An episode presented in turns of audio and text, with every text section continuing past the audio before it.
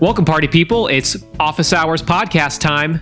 The official podcast of the new Mac Pro just got announced, and if it seems too expensive, you don't need one. Podcast Network. My name is Ashton, I'm David. and welcome to Office Hours, a podcast where we talk about what goes bump in the creative night, what makes creatives tick, and occasionally what camera not to buy. We have a great episode here for you guys, episode 15. 15. It's a good one. It is a good one. Incidentally, uh, real quick, just with the new Mac Mac Pro, I think it's. I actually think it's nice. I'm just going to buy the stand. It'll be the most beautiful thing in your studio. I'm not going to get the monitor or the the tower. I'm just going to buy no, the just stand. the stand. It's nice Yeah. of them to offer that separately. I mean, you have to think like if you can buy the little plate that goes on the back of it, could you mount that to the stand? Like, so you think- can put like your shitty monitor on a nice stand. I like that. Also, incidentally, I'm going to add a line item to all of my estimates for the tripod. Mm-hmm. Yeah, I'm going to charge people for just that from now on. Thanks, Mac, for the great idea. Yeah, absolutely. Like, camera not included. Yes. It's amazing. If you did you watch the keynote? Because like, if you watched it, there's like you're everyone's getting like, well, I don't know. They kind of announced it to the wrong audience. You have a bunch of people that don't give a hoot about any of these things because Yeah. like they they produce their work on like laptops and other computers that are of equal power in different ways. right. and they're like, "Hey, there's this thing, and it's five thousand dollars." People are like, "Cool, yeah." Yeah. And they're like, "There's monitor. It's really cool. And it's five thousand dollars." It's like, "Oh, cool, yeah." Now I got to buy a go- desk. And the stand is a thousand bucks. And they go, "What?" And, like you could hear like shrieks in the audience, like, "Whoa!" so clearly not the best delivery on that one. It's an it's a, a new way of uh, you know thinking about it all. Yeah, for sure. um, well, there'll be like five people in the world that get to use those things uh, as they are, and for those five people, we envy you. For the rest of us, we can just use the app to take fake pictures of it on our desk. That's it. I did that. I, I spent like a solid 10 minutes with that. Yeah. Just to, to think what it would look like in my office. Amazing. What um what do you what do you let's just catch up real quick. Uh it's been like 2 weeks since we talked. What are you doing? What's exciting in your world? Honestly, I've been down in the studio, my studio, my basement studio, um, just kind of making some extra widgets. I don't know. I think it's one of those situations where I'm waiting for some project work to come back on edits. So, kind of waiting for the client to make selects and things like that. And it's been a great opportunity to, to kind of poke around and try some new stuff. So, just making some stuff downstairs. Um, I keep seeing all your Instagram stories of you in the studio and I meant to ask you where the hell is your studio cuz it looks pretty nice. yeah, my studio's my house. It looks Um, great. Oh, thanks, man. Yeah, I don't, I don't think it's anything like sexy or, or super cool or anything like that. But I don't know. It's one of those use what you got type of situations. Um, Yeah. You know, I, I have an unfinished portion of the house um, downstairs, and it actually is a great space to put up a backdrop and some work tables, and that's kind of where it's been. Hell yeah. Good Yeah. for you.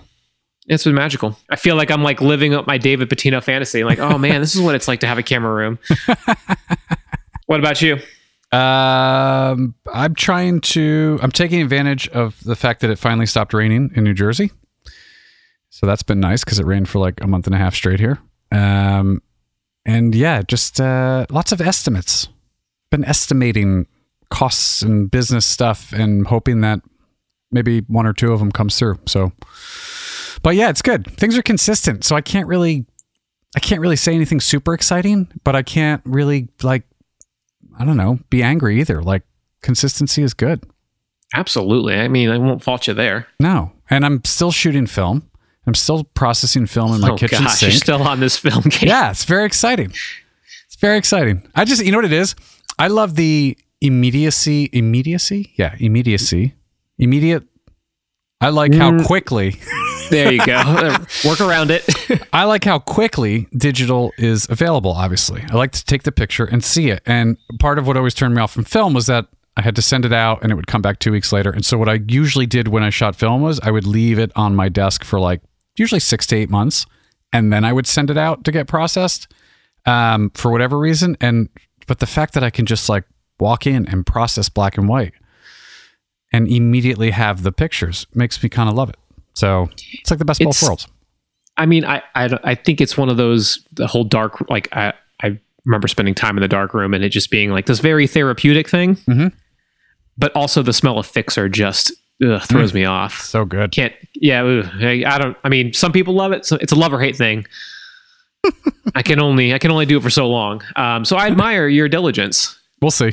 It's I'm still early on in the relationship, so Well, There's I mean, you have an entire box to shoot through, so I feel like you'll be on that for a while. yeah, yeah. I got a few pieces of uh, film that have to be shot, so it's all I good. mean, more than a. I think you like when you said you like basically bought out the store's stock. they still have more. I, I they still have more, and I want to go back and get a little bit more. It's just so damn expensive. I can't, you know. I admire anybody that shoots like film primarily. There's this wedding photographer out of Charleston. Um, his work is stunning, but he shoots like eight. I don't know. I'm making a guess here. I'm totally guessing. So if he was to email me and say I'm wrong, I'm totally sorry. But it's like 80% film, um, and he shoots you know 120 That's cool. on these like yeah, it's stunning work. I mean, it looks beautiful. Uh, I just don't. I would love to see what his processing bill is every month. yeah, right. I mean, like I'm sure it gets passed down in his rate and all that good stuff, but like I could only imagine that like, oh, I'm going to send off, you know, 15 rolls of 120. that's a lot. I I don't know. I mean, I don't know how many Even without he the scan, that's a lot. Yeah, but like I just can't imagine. I just wow. It's Um, it's but- funny. Uh, it, way back um a million years ago in 2002, I got married to a woman who's not my current wife, and they um they shot film. It was 2002. They were still shooting 35 mil, and when I walked in to meet them and go through the whole contract process, I thought to myself, I love these two. It was a couple. And I was like, I their work was amazing, and I was like, yes, I want all of this. And then they said it was three thousand dollars to hire them, and I looked at my wife and I said, this is never going to fucking happen. That's way too expensive. I wasn't really a photographer at the time, and so I was like, no way. There's no way we're spending this much money. Um, we ended up hiring them. They delivered, okay, usable images. Ready? They delivered just over 1,200 proofs to me. So if they're delivering 1,200 proofs, that means they probably processed, I don't know, closer to 2,000 at some point. Like that bill alone, I was like, it all went like that $3,000 bill, half that went to processing probably. Oh my gosh, it had to Right? been- I mean, I I well, I when I was going when I was growing up, I used to work for a photographer, and he he did film prints, four by six film on like Fuji paper type things. And one of my jobs as like the intern, right, was to like stuff photo albums, like the old school plastic. You know, you open them up and you wedge a picture Yeah, in yeah. there, that sort of thing. And I mean, you go through a stack of like 500, and even then, I mean, like 500 pictures is a lot of. That's a lot of film. A lot, dude. It's a lot of film. Even if you're, oh God, I can't even, can't even. So if you do it, we salute you. Uh, we'll just I'll stick to digital though. Thanks for now at least. Uh, so speaking of digital photographers, we have a special Yes. guest today. Absolutely. Uh, tell us who we have on the podcast today, David. Today we have uh, old old friend of mine, an old New Jersey friend of mine who was able to break away and flee the state and make a name for himself. So, warm welcome to Dan Ryan, all the way in Arizona. What's up, Dan? Hey guys, how's it going? Awesome. Thanks for uh, being on board here. Yeah, super excited. I've been uh, enjoying listening along for the uh, past, uh, what's it, this is episode 13, 14 you're on right now? You're 15, my friend. 15, Yeah. nice. You're a good liar. I appreciate that, Dan. Now he he he binged uh, all the episodes last week. Actually, There you go. That's what it was. I got to catch up on this thing I'm supposed to be on. yeah, well, so uh, Dan is one half of Rayner and Ryan, uh, an architecture photography duo based in Scottsdale. And I mean, looking at the work, it's absolutely stunning. You guys do uh, incredible work. Um, I guess the first question I, I'm just kind of going off the top of my head here is just how how did you guys get started? I mean, you know, as David mentioned, you you fled New Jersey, so start from there, I guess. So uh, it goes back to a website called Flickr, and uh, way back when, in uh, nine years ago or so, there was like a Flickr group for real estate photography. And It was like the only place where you could kind of talk to other photographers and like figure out how to take pictures of houses. So I was a member on there for a while, and I kept seeing like Jason's uh, photos pop up every once in a while, and I was like, man, he's a lot better than I am and so I, you know, he was kind of like my, oh, I want to get as good as he is, and I would keep trying to push my photos to get better. And then like one day, I just like DM'd him. I was like, hey, like I'm a big fan. I enjoy your work, and you know, seeing pictures of these homes in the desert makes me like hate taking pictures in the Northeast. So we ended up becoming like text homies. Like we literally just text each other like every day, just commiserating and shooting real estate. And I don't know, it was like uh, January 2015 or something like that, or February. Like we met at a workshop. So we went to a workshop uh, met in person, and like it turns out he was real and wasn't like a catfishing me. uh, so yeah, we hung out there, had a blast, and then from there, like our friendship like hit the fast track. Like we were like just always messaging each other, you know, trying to push each other to like get our work better and you know try new techniques and stuff like that. You had like a full blown internet relationship. Oh yeah, like is like so. There's a time difference, so I'd be like laying in bed with my wife and. Like I'd be getting text messages at like eleven thirty at night, and she's like, "Who's texting you?" I'm like, "Oh, it's Jason." Don't worry about him. You have nothing to worry about.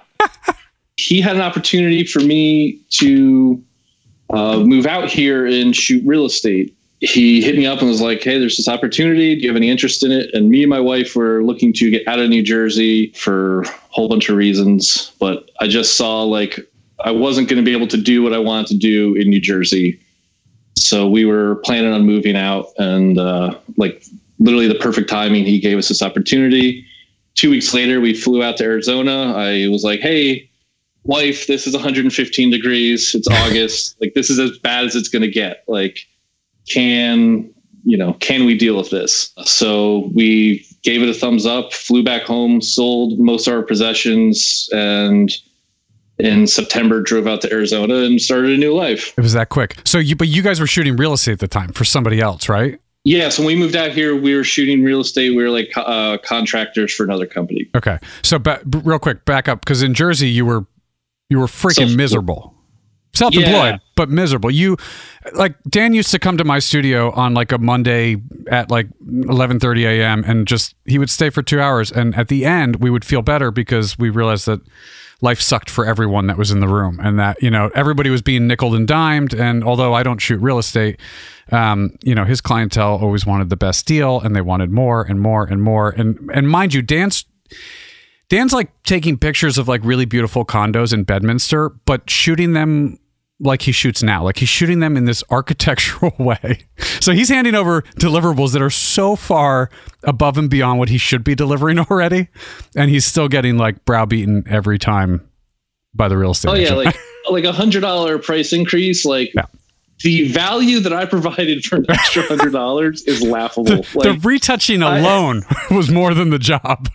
I that's and that was that was basically what I saw happening was like it was better to dumb down your workflow and deliver so-so photos and like just make a profit. And I was like, ah, it's not what brought me into photography. That's not what I enjoy. Like I'm trying to always get better and this is more like a job to me than like a passion. Well, you started so, doing like floor plans and oh, right, yeah. you were doing got, everything. We went down the real estate rabbit hole. Like, was, wasn't much I wouldn't do. Get that dollar dollar bill. Or yeah, like you know, you got you need to watch your dogs, or something like that. I'll do that. Or, you know, whatever add-ons I could get. But I think that's a pretty common thing that I think most people that are in our trade start off with, right? I mean, at one point you're basically you're you're grinding, right? You're taking every job that comes your way and you're thankful for it. And then you kind of at an impasse, right? You do it long enough where you come to a fork in the road and it's okay, well, the metric of good enough, and I'm using magic air quotes now, good enough becomes what people want. And that just isn't satisfying the least bit to you, the artist, right? Like, I mean, you, you've, you've worked harder than to just be good enough, right? And so you have this moment of clarity where it's like, I need to change gears. I need to kind of pivot a little bit. And this opportunity comes about. I mean, is was it very was it much kind of like jumping off the ledge for you when you saw okay well here's an opportunity to go out west and try my hand at this? Or i mean or was it more just an organic oh i'm just going to go out here and try it again?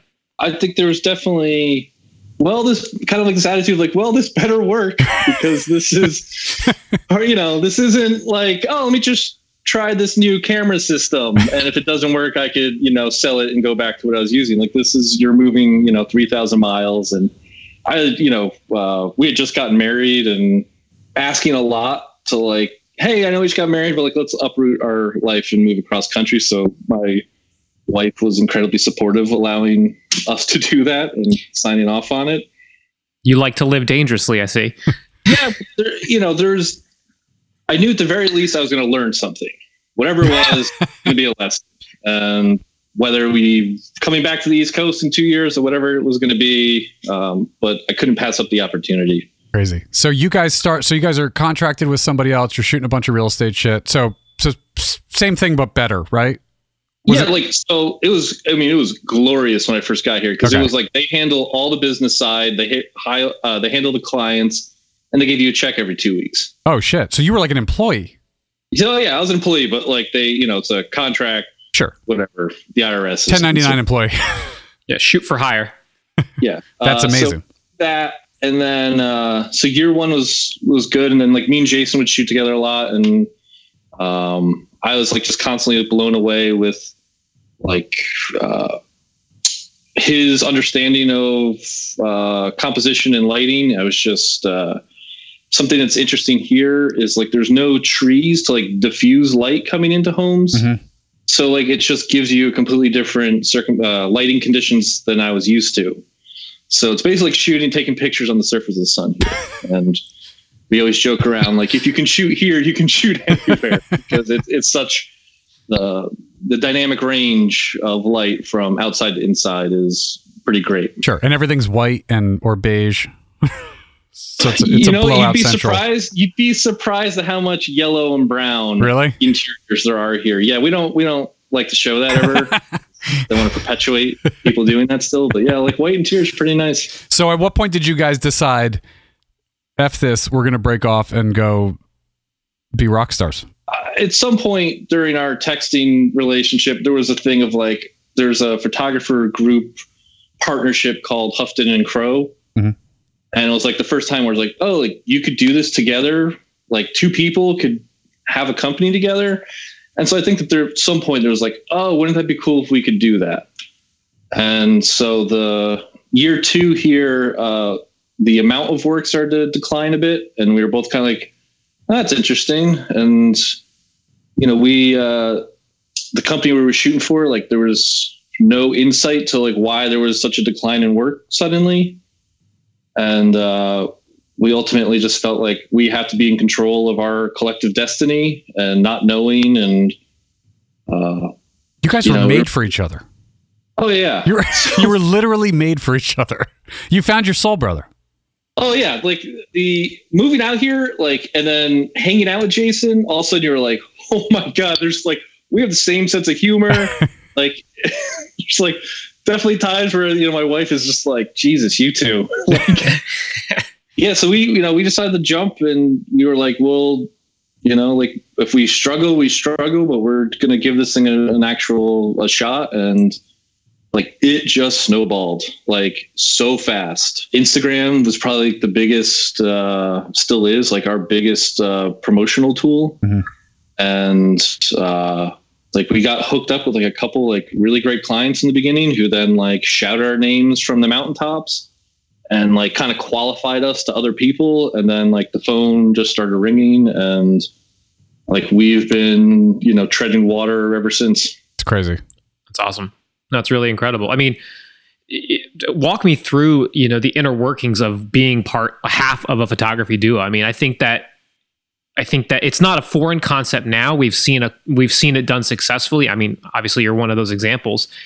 Um, but I still think that from the outside looking in, there's this there's this idea or or question of okay, so I like my art a certain way, and you know, let's say David David likes his art a certain way where do you guys find consistencies where you guys overlap or is there a, a, an essence of like you take those i'll take these based on style or substance i mean how does that how does that work? Is there like a camera with two buttons? So you can you can each push it? So uh, when we were shooting real estate and we were like sharing techniques and stuff like we were kind of both coming to uh a similar style through sharing techniques in the beginning. And that kind of, I think, is what helped transition us is the fact that like we both have a sim like such a similar background with how we were shooting real estate, and so I think uh, like I don't know there's something organic there since we both kind of learned the same way that now when we go to bigger shoots we both kind of have like the same foundation to how are we going to light this you know how are we going to manage this? And then you know tethering super helpful too. So like one will be at the camera the other's you know looking at the computer screen and we kind of you know instead of like oh can you go move a light over there? Like the other one's already seen it thought of it and is like moving the light over there. Mm. So there's a lot of kind of like uh But you guys even shoot different camera systems, correct? Yeah, so we shoot Canon. We usually shoot like the Canon 5DSR or the Fujifilm GFX. The Oh, Fuji guys. All right. Represent. That's the the two. Uh, we, we use the GFX, I think, for most stuff now, uh, just because of the we've gotten hooked on the aspect ratio. yeah. Are you guys running like adapted Canon lenses on those or? Yeah, so that's the current uh, frustration. Uh, Yeah, I was gonna say, how does that work out? Uh, as a as a Fuji guy, your options are completely limitless with an asterisk. yeah. So we adapted um, the Canon 24 and the Canon 50. Uh, and then we found an old Canon uh, 35 millimeter FD tilt shift. So going old school with that. And that's our favorite lens. Um, well, was our favorite lens. And then we switched to a Contax 35 millimeter tilt shift which has had all sorts of problems. And now we went back to the, the Canon FD. We just bought another Canon FD lens, hoping that maybe this copy's better. Um, but it's definitely, I am so frustrated with Fujifilm and not having tilt shift lenses with the GFX 100. Not Yeah, yet. it's kind of the yeah. I was gonna say that's kind of the caveats of going with a new a new unblazed path in terms of camera systems. Ha- Um, have you pre-ordered the hundred yet? It's in a shopping cart, but I've told myself I need to clean out my office before purchasing because uh, it's going to be the last camera I buy for a while. we'll see. You might need We'll see. two of them. Oh yeah, uh, there's two in the cart. I don't know. so I mean, kind of to get us rein us back in. I mean, so now that you know, you mentioned that work is you know abundant. You have a lot of things coming through the pipeline, which has been really really helpful. I guess at that point, does that mean you guys kind of divide and conquer on projects, or is there still that high level of collaboration where you guys are both kind of shoulder to shoulder on each job? Yeah, there's um, I would say ninety percent of what we do we shoot together. Uh, usually, just a matter of scheduling. If if we're not able to work together, when it comes to editing, if one of us is getting a bit more, the other one will be like, "Hey, I'll grab these shoots from you and I'll edit them." Uh, so there's you know it's a very cohesive uh, process where you know we're just trying to make the best, best make the best product possible. and I guess I so I mean going back out, I mean you guys came into Arizona, you started tag teaming all this work. You, branch off on your own shop after, you know, working for a company, kind of getting your feet wet. At this point, I guess you found you found great success in, in niching and kind of finding a a corner of the photography world to serve. Do you guys ever fat like do you guys ever play with other examples of like what that might look like?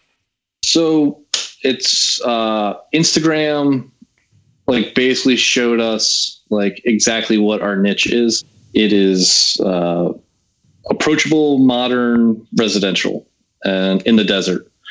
Like those posts are ten times better than anything else we post on there. And the problem is there isn't a ton of it being built, or we're not getting hired to shoot it. So I guess what we're most interested in these days is like thoughtful design.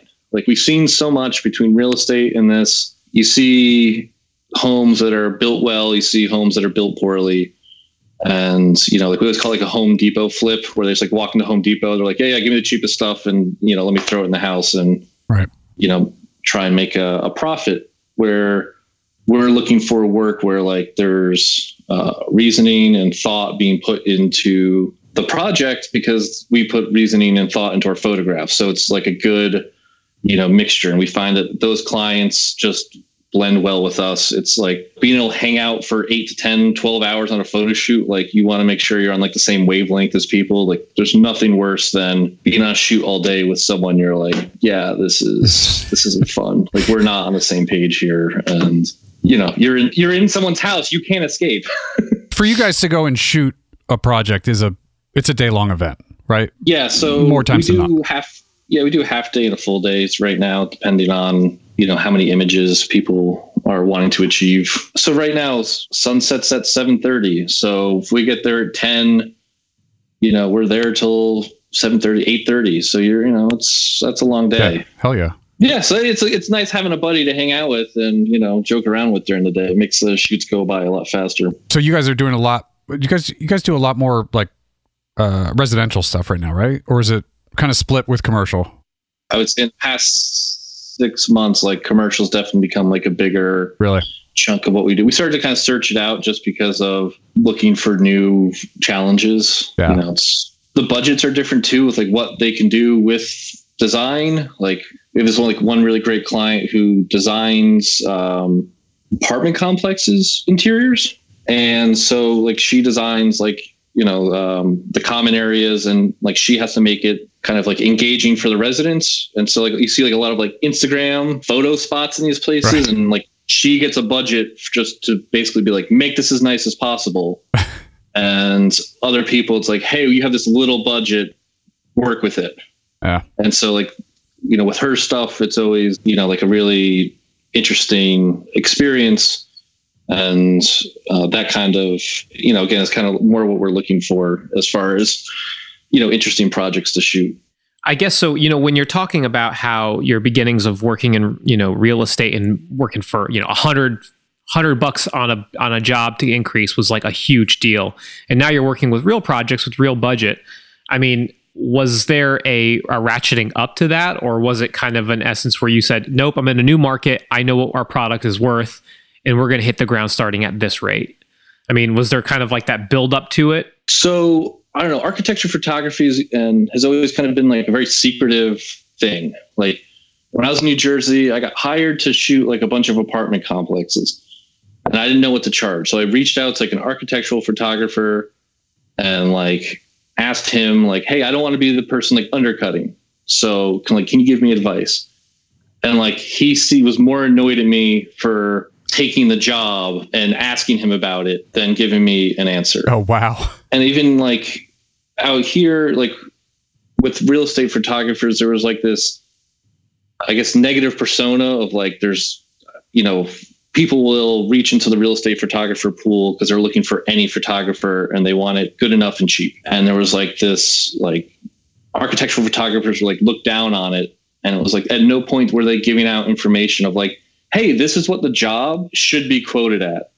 And we kind of like searched around. We kind of figured out what other people were charging and said okay these are our numbers and kind of went from there. And then we try and also with now real estate photographers like we try and help out some younger guys here and like giving them advice with like what to charge and stuff like that because uh you know it was so much harder coming up and figure trying to figure out like what to charge and licensing to different companies and all the stuff that it's just a mystery. And like there's some really great information out there like mike kelley puts out that you know super helpful as well because up until recently there there wasn't tutorials on how to do this stuff. You had to figure it out yourself. And no one would talk to anyone. No one would help anyone out. So yeah that's where we kind of ended up is like these are our numbers. And our numbers have gone up based on the amount of work coming in like you know when our numbers what we first what we first were hoping for and where they are now are, are completely different because it was just like oh yeah like there's only so many days a month you can shoot Yeah. Sure. I mean, I honestly quite love the story. You know, I, I think because I think just this is just from my perception as a guy that doesn't. I've shoot a little bit. I've shot a little bit of architecture. Had the pleasure of doing a little bit in my time. Um, and much different frequency, much different work product than what you guys are making. What you guys, your guys' stuff is incredible. But what I think is so magical about this is that you know you found a market that classically does not want to pay for that level of expertise. You know, to your to your point, it was we want good enough and we want it good, fast, and cheap. We want all three things. And you came in to a market and said, "We're really good at this, and we're going to make a high end product for what is a right now a low end market." And you're going to build it up. And I think you, the Mike Kelleys, the Tony Roselands, those of the world, like you're starting to see this that this work where you're having incredibly beautiful high-end commercial style architecture photography for residential spaces. Uh, and it's it's stunning what you guys are able to do. And i think it's such an incredible story of saying you know like good work doesn't have to just be for the high-end super top dollar super secretive doors all locked marketplace. It can be for everybody and it just shows that like you can you can price your art and do your work that you want to chase for the market you want. Like you just got to go out there and kind of just do it, you know? Yeah.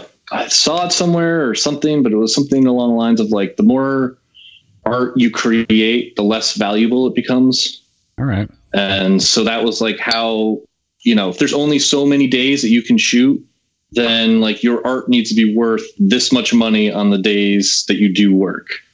And, you know, there's like last year we had this uh, construction company reach out and they, they wanted 100 photos of this house and we were like we don't take 100 photos of the house What? um, How big was this Like- house?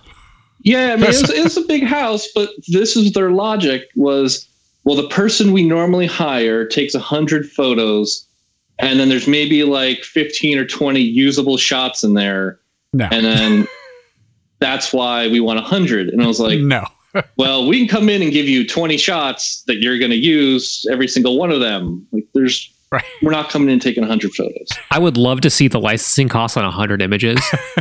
yeah well, you know As someone who's given out the licensing cost for 100 images before, I'd love to see the, the imaging cost for 100 images.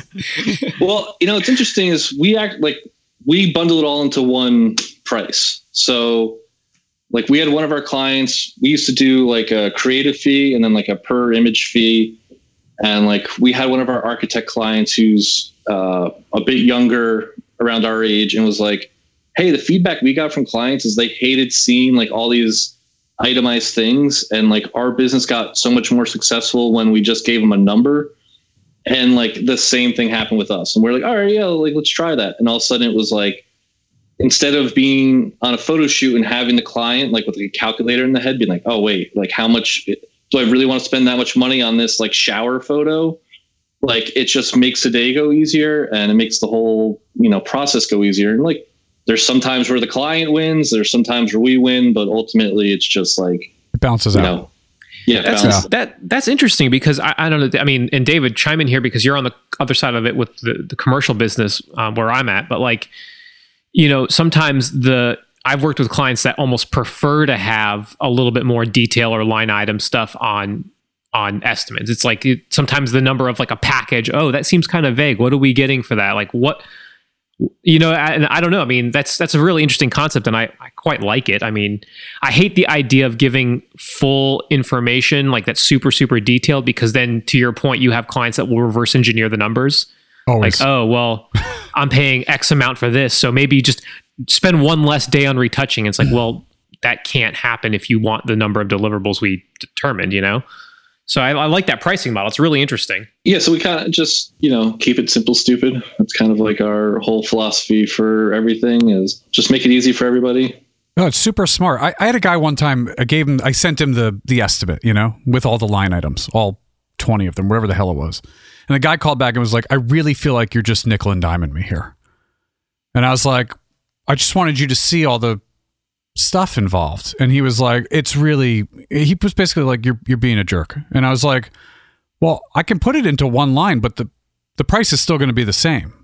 Yep. You know, like I I think his problem was with the total and not all the line items is what ended up happening. But like, I, I don't know. Like I, I've I've been trying to figure out a good way to go to that kind of scheme where you just say like, oh yeah, it's it's a thousand dollars for me to show up and do what I do. You know, I mean, I think I think it would make a lot more people happy. I mean, we've had like our clients are range from like just starting out like i you know i want to be an interior designer and i'm just starting out out up to like we're a global entity that has buildings around the world and most of our business is made from people who live and work here and they seem to like it simple and then when we do deal with like the bigger firms all of a sudden like we someone sent us like an estimate sheet and we were like laughing because we were like we just put a number down like like they were looking for number of you know number of photos like assistants digitechs all this information we're like yeah, it's just the two of us, and it costs this much money, and that's it. Like, Kind of awesome. yeah. Uh, I got to figure out a good way of making that happen. Yeah, for real. it's also for our admin purposes too. It makes like invoicing super easy too. You just have to like, click the same, you know, same numbers over and over. Photo Okay. shoot. you guys are living the dream over there. Jeez. My God, we should move to Arizona and start a Yeah, company. I mean, we should do that. Oh, yeah. I hear architecture is a big boon right now. yeah, yeah, yeah. I got all this new info on how to price it too, so I think we're good to go. Well, it's you know, I say this like Instagram has definitely made this industry like more social. Like it's Oh, definitely yeah. a social media for photography. And there's we've met like so many other photographers like that we DM with, and then um like they're like they'll be in town like, oh, my wife has a, a corporate retreat, and I'm going to come down and hang out for a couple days. And like they come here, we hang out, and it's just totally transformed. I think this industry from being like the unfriendliest to one of the friendlier but it also like the business opportunities we get after the fact because like if we shoot something and then the interior designer posts it and then like the lighting company sees it then the lighting company is like oh we want to use this photo on our instagram. Like we will pay in exposure dollars. And you're like no you will pay No. in real dollars I was going to ask my, my next question is, you know, because you've used, you've leveraged social media to grow out your business um, and been really successful at that. I think that's another challenge that a lot of photographers are now facing. It's, it's the, it's the direct, the direct business is, oh, X company pays you to make X widget or Y widget. But then Z companies that was also part of that widget wants to use that image too. So which we would usually get into like, you know, a licensing agreement, right? So I mean, how for you was that like how do you find that approaching that conversation with those additional companies? How successful are you in that and I mean, uh, does it generally present a, a challenge? So um, we try and get everyone up front who helped make the widget license the photos up front. And so we do something, we do cost sharing where like here's our day rate and if it's three or four parties this is what each party pays after we tack on licensing fees. And most of the time that you know that works out. What we started to see happening though is like uh, company a posts the photo on social media and then company b reposts it. And the next time around when we reach out for photos for company a they reach out to company B and say like, "Hey, we're doing photos. You want to get on licensing?" And they, "No, we're good." But then they would post the photos on Instagram, and we were like, "Well, wait, you're not buying ads in newspapers anymore. Like your marketing dollars is Instagram Yeah. and Facebook. Like, so we uh, we reached out to them. We're like, "Hey, like you know, we're really happy you guys like posting our photos, but like you have to pay for them." And like we got like this really like snotty email back, basically being like, "Well, you know." So and so said we could use them for social media and tough. and so so and so is our client. So I call up so and so. I was like, hey, I know you didn't give them permission, but this is what they're saying, and I just want to verify the information. He's like, no, I didn't say that, but he's like, let me call you back in a couple minutes. Calls me back a couple minutes. He's like, I just got off the vice president with the company. Check your email. And it's like, we have an email being like, we're so sorry. We misread the situation and blah, blah, blah. Checks in the And mail. Yeah. This is a great lesson though. I mean, because like honestly, if okay, so if you're a company, if you're out there in listener land, if you're a company or you're an agency and you start using the work without paying a licensing fee, and we say, hey, you know, that's not cool. You kind of have to kind of have to kind of pay for that to use that art, and you don't. You say, oh no, no, we'll just take it down. That's too late. Yeah. You've already gained from from using the art, and I think that's the part that people kind of goes over people's heads. It's like, oh well, we'll just take it down. We didn't want to pay for it. We'll remove it. And it's Yeah. like that's too late at that point. You've already gotten the exposure. You've already gotten the the metrics out of using that widget for your business purpose. yeah, because they only last for a, a day. Right. Right? And at It's that like- point, it's it's the the the whole you've already gained from using my art without paying for it, and now you like now you kind of have to pay. Yeah. Yeah, the, and it's because Instagram has become such a popular uh, business tool.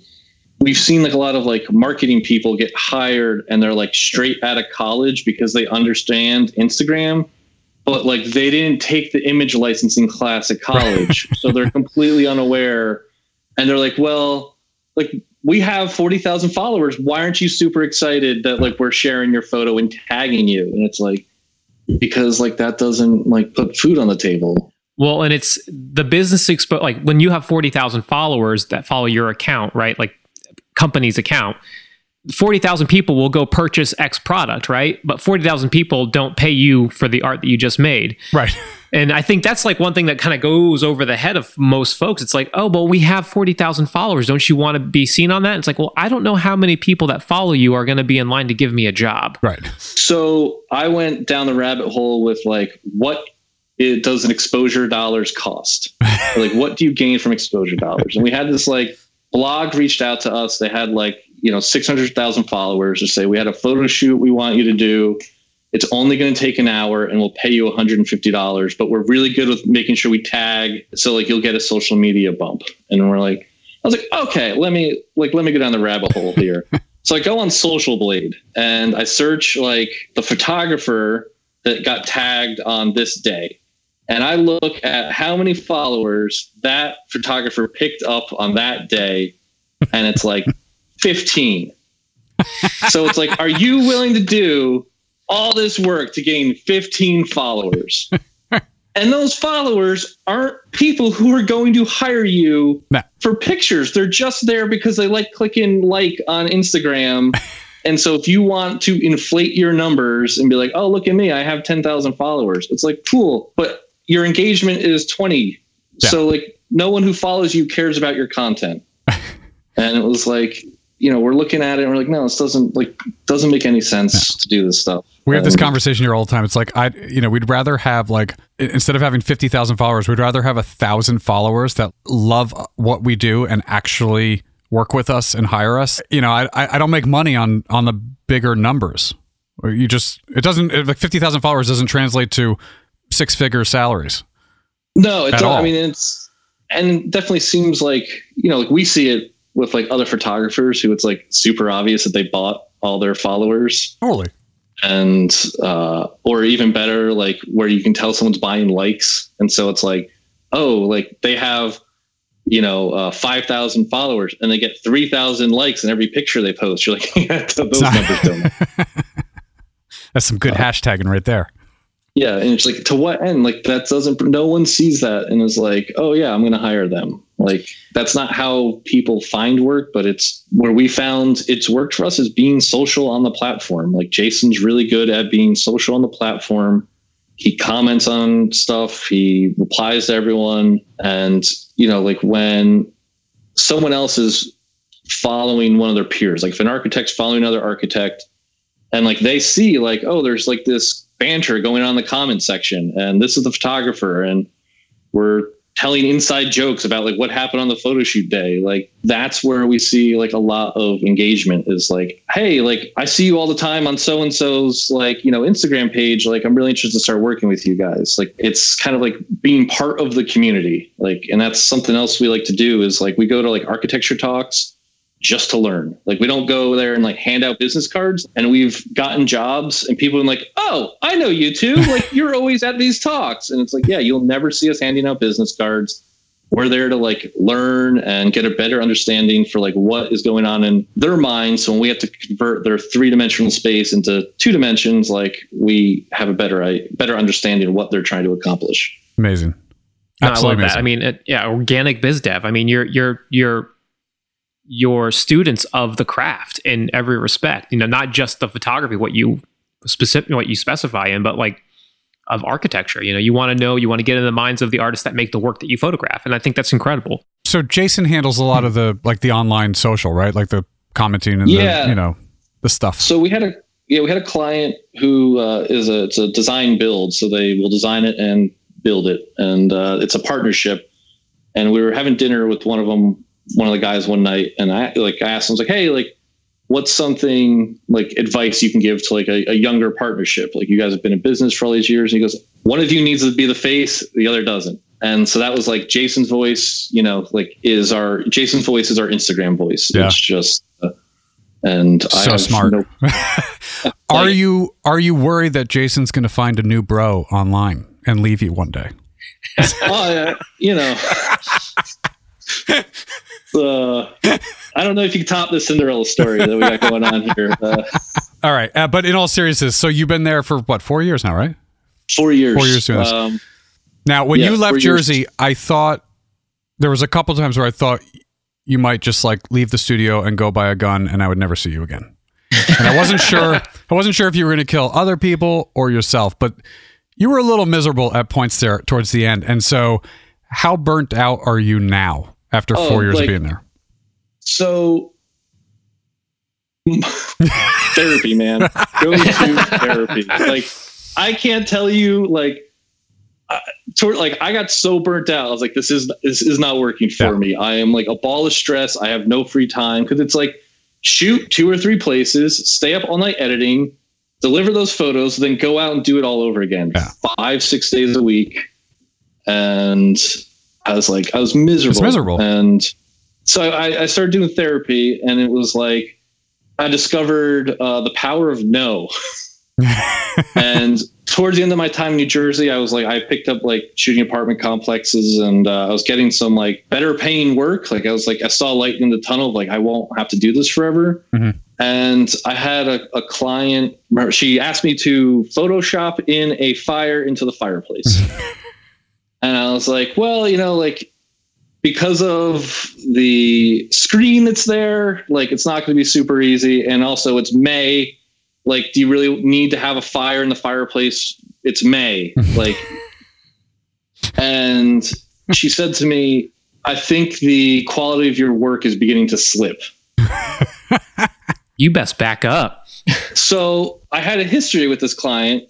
Well, It was this is like the second client I ever got shooting real estate, and on the first job I did for her, um, she didn't read my price price list correctly and thought I would shoot 30 photos and she would get to pick 10, and she would only have to pay for 10. oh wow. And so she, you know, she basically says to me like, "I'm going to pay for 10 photos, and if you make me pay for 30, I'm just going to tell everyone in my office like how miserable it was to work with you." Like just, and I'm like, "This is my third job. Like, I can't afford to have her trash talk me." Sure. And so, fast forward like three years, I'm sitting here and she says this to me, and like, I was like, "You are so manipulative." like, and so just was like, "Hey, you know, I'm sorry you feel that way." But I just want to let you know, like, we're not going to be moving forward anymore. Like, you're going to have to find a new photographer now, and I'm not going to be photoshopping in that fire for you. And she was like, completely, like, I don't understand. and like, she had a business partner who then called and was like, "What's going on?" I, I said, "Like, you guys fundamentally do not understand the word no." Yeah. And I was like, you know, there's nothing I could do. And after that, man, it was like a light bulb went off my head. Like, just because someone asks things of you doesn't mean you have to do them True. and like you can set boundaries with people and set limitations and if they start crossing that like you don't need to continue working with them Yeah. I think it's it's super scary up front though because you don't want to lose the paycheck. So you Yeah. you know you say yes to a lot because you're like shit. I don't want to I don't want to upset this person because they're you know they're giving me a couple jobs. Like, but the fact of the matter is you're not well making look how enough money miserable, I mean, it. if you Right. look how miserable those jobs make you what are they really worth It's not worth it. It's totally not no worth it. we try so hard to like to be on the same page with our clients now like we took a trip to we took a day trip to san francisco with one of them like to go look at some architecture exhibit at a museum Oh wow. Like I was I wasn't gonna be going to the real, the real estate uh, you know uh, networking event with any of my clients in New Jersey, but was like, hey, this is like really cool. It's like, yeah, let's go check it out. And like hopped on a plane, flew to San Francisco for a day, checked out this exhibit, and like flew back. And That's like, wild. man, this is like those are the clients we want. Like, Hell yeah. It really. Well, I mean, and I think, I mean, t- to your to your point, like your your mental capacity kind of just doubles when you don't have to carry the weight of that kind of that kind of drama, you know. Um, but it's it to David's point. It's super hard to just say no to that kind of stuff. You know, we're in a we're in a service oriented business, and I think you know it'd be nice for people just to always not be jerks, but occasionally you will run into them, and and you have to kind of do that litmus test of like how much like is this juice really worth the squeeze you know and like Yeah. how much can you put up with on a terrible relationship um client to you know photographer wise before you just say eh maybe i'm not the guy for this one I think that like you notice now with like customer service is that like some companies reward the bad behavior where like if you kick and scream, then we'll like help you. And like I very much rather prefer to be the other side. Is like I'll reward anyone who's got good behavior. You know, if we have like a really good client and they're like, hey guys, like the budget just isn't there on this one. Can you do this for a little bit less? Yeah, 100% every time we'll do it for less. Yeah. We have like a bad client who's like, oh, yeah, I really don't want to pay that much for on this one. We're like, okay, then hire another photographer. Yeah. Like, this is about relationships with people. Like, we want to be an extension of their brand. You know, we feel just as invested in some of these places as, as they are. Like, we see them go up on Instagram. Like, they'll start messaging us like, "Hey, like check out this angle. Like this will be really cool for a final shot." And you're like, you see these things, you know, go up, and you know, when the whole project, you know, kind of comes to a completion, it's kind of culmination for you know all their work and I guess like a sense of pride. And shit, I'm rambling. I love it. No, I mean, well, but you're right though. Like, so those are like the most successful successful projects when it comes to like, like I think about the work that I've done in the in years past, and the projects that I am most proud of are the ones where you know the client and the team were all on the same page. We were all kind of simpatico with each other, and and you feel like you're just making you're making art with your friends versus working for a client or you know trying to make a dollar. And so I totally get that. I vibe on that entirely. Well, especially with architecture, because like, you know that that person has designed that, has made you know that's their art. That's And their art, yeah. and now they want you to capture it so they can show it to more people than you know obviously the ones who just walk up to it so like that's a huge responsibility on i mean sorry for being overly dramatic but like that's a huge responsibility for you as a photographer to represent what they've done to the world Some of our clients say photo shoot days are the most stressful days of the entire project. and because it's like, this is your one time to show what you did. And like, so we always try and make photo shoot days more fun, Yeah. like than stressful, like trying to keep humor up. And, you know, there's, you know, there's times where you're like, you're setting up a shot and you're like, this isn't working. like, and you know, and you have to like figure out how to like gently get the client to maybe like forget about this shot because like it's not translating well. so it's not about photography at all that's what you've taught us today it's Yeah, not, it's it's really- nothing to do with yes. photography No. Well, so you're weeding out negativity and, and bad client relationships. That's kind of one thing that's been your saving grace to burnout. But like from aside from so like you know David and I we talk on this podcast a lot about the things that burn out creatives and I think we oftentimes come to the conclusion that you know finding finding art that you can make outside of your wheelhouse, you know, things that still make you that make you interested that kind of remind you why you got into this to begin with, that kind of push you further creatively. I mean, do you have outlets like that? Yeah, so um, I came out here, you know, moved out to Arizona, and there's uh, this great sky view all the time. You, you know, you can always see so much of the sky. And so there's like one night I went out uh, to go check out a meteor shower because, like, you know, a meteor shower in the New York City metro area, like, you don't really see any of that. And I was like, I drove out to like, you know, some quasi dark spot and literally had a spiritual moment, like, because there's no noise, it's pitch black, and like, there's the Milky Way. And I was like, I've never experienced this in my life. So I like took my camera out and I took a couple pictures. And that's usually my like go to therapy now is like drive out to the desert in the middle of the night and uh, take pictures. And hopefully I don't run into anyone burying a body. Because there's been a couple instances where there's been stuff going bump in the night, and I've been like grabbing my camera, get in the car, and just drive away like as fast as I can. I don't know what that noise was. Oh, that's amazing. That's amazing. that's wild though so so so you still like taking pictures all these years later Yeah, I think that was what almost led me to Fuji as a brand. Really? Was I felt like I was like a big. I'm, I love Canon, but they started to like not really listen to the people who buy their stuff. Yeah.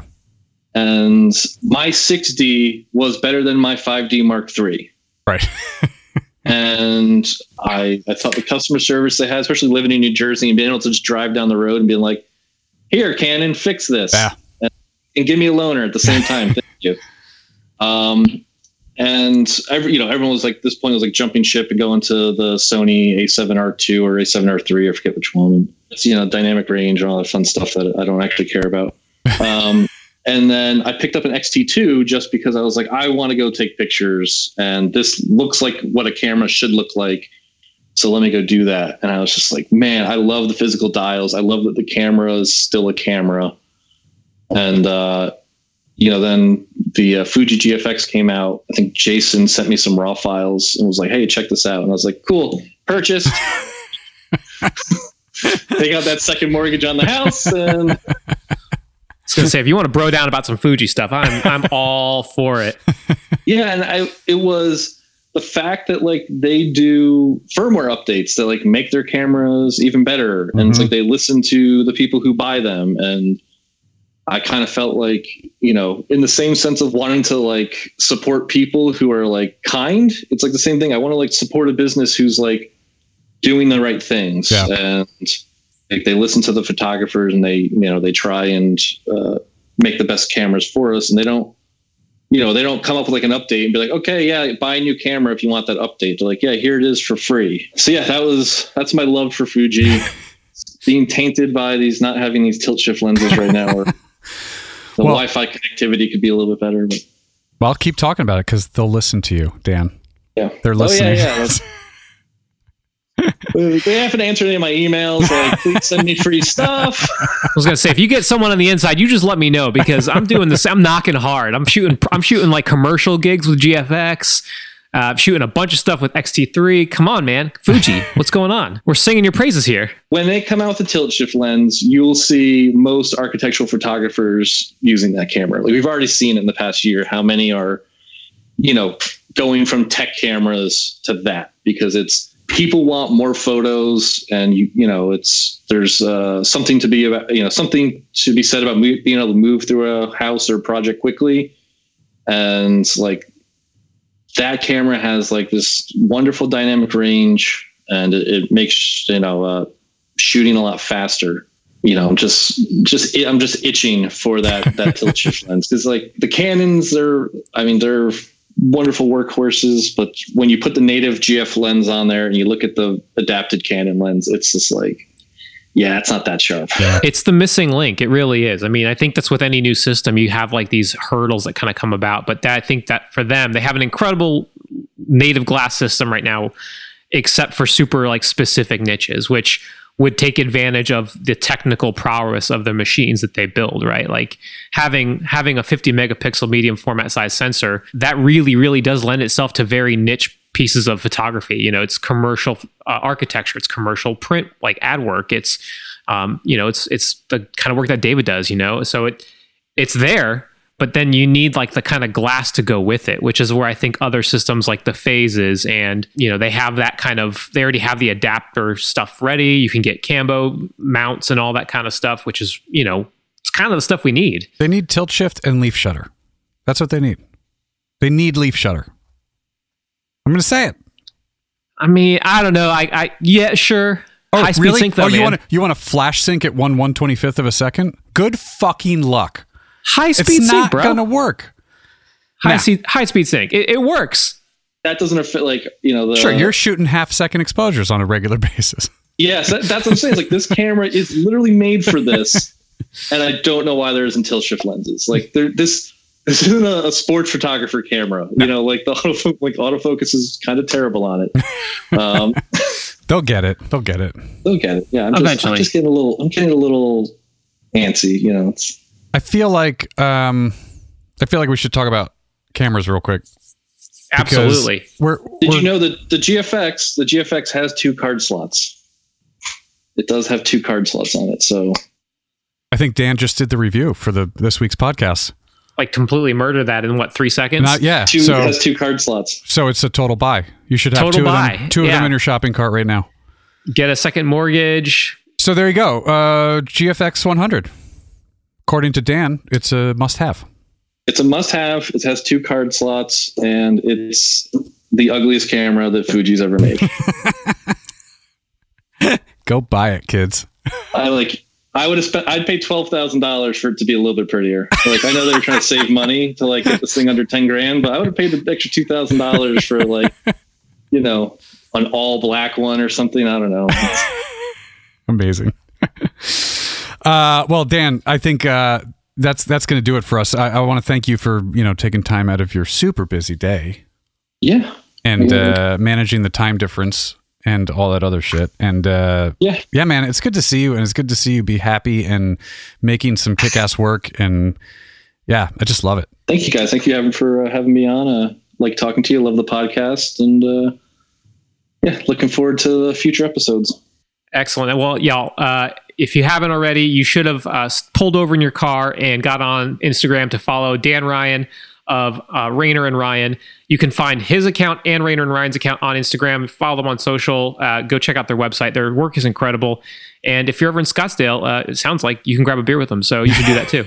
We're, we're down for beers and uh, coffee or burritos or whatever it is. We just like talking photography and geeking out with other people. well, we appreciate it, Dan. Thank you so much for joining us. Thank you guys. Thanks, man. Okay, so that was our interview with Dan Ryan, one half of Rayner and Ryan, the photography duo uh, based out of Scottsdale, Arizona, that specializes in architecture. Uh, Dan was incredible to give us his time, and I don't know, I, I really appreciated his journey. I mean, I think that's one of those things where we were both able to kind of see the value in knowing when to pivot, kind of like what we talked about Yeah. in the previous episode about, you know, things ain't working here, Yeah. something's got to change. I love Dan because he doesn't, he shares all the information. Like he was saying, he doesn't, why do we have to be all secretive? Let's just share it. Absolutely, yeah. It's the whole point of why we do this, right? Hell yeah. Um, anyway, if you haven't already, you should definitely check out Dan uh, on social and, of course, Rayner and Ryan on online. They have incredible work and definitely worth a follow. This has been episode 15 of Office Hours. We appreciate you listening. If you enjoyed this episode, share it with a friend, uh, like us, give us a comment, and send us your questions. We want to know what makes you tick and what you want to hear us chat about. The Office Hours podcast is produced by my buddy over here, David Patino, at the Tannery Studio in Stanhope, New Jersey, uh, with assistance of Katie Lantuck um, of Murphy Marketing, and occasionally I lend a hand. Thanks, guys. We really appreciate you listening, and we will catch you guys in the next one. Peace. Peace.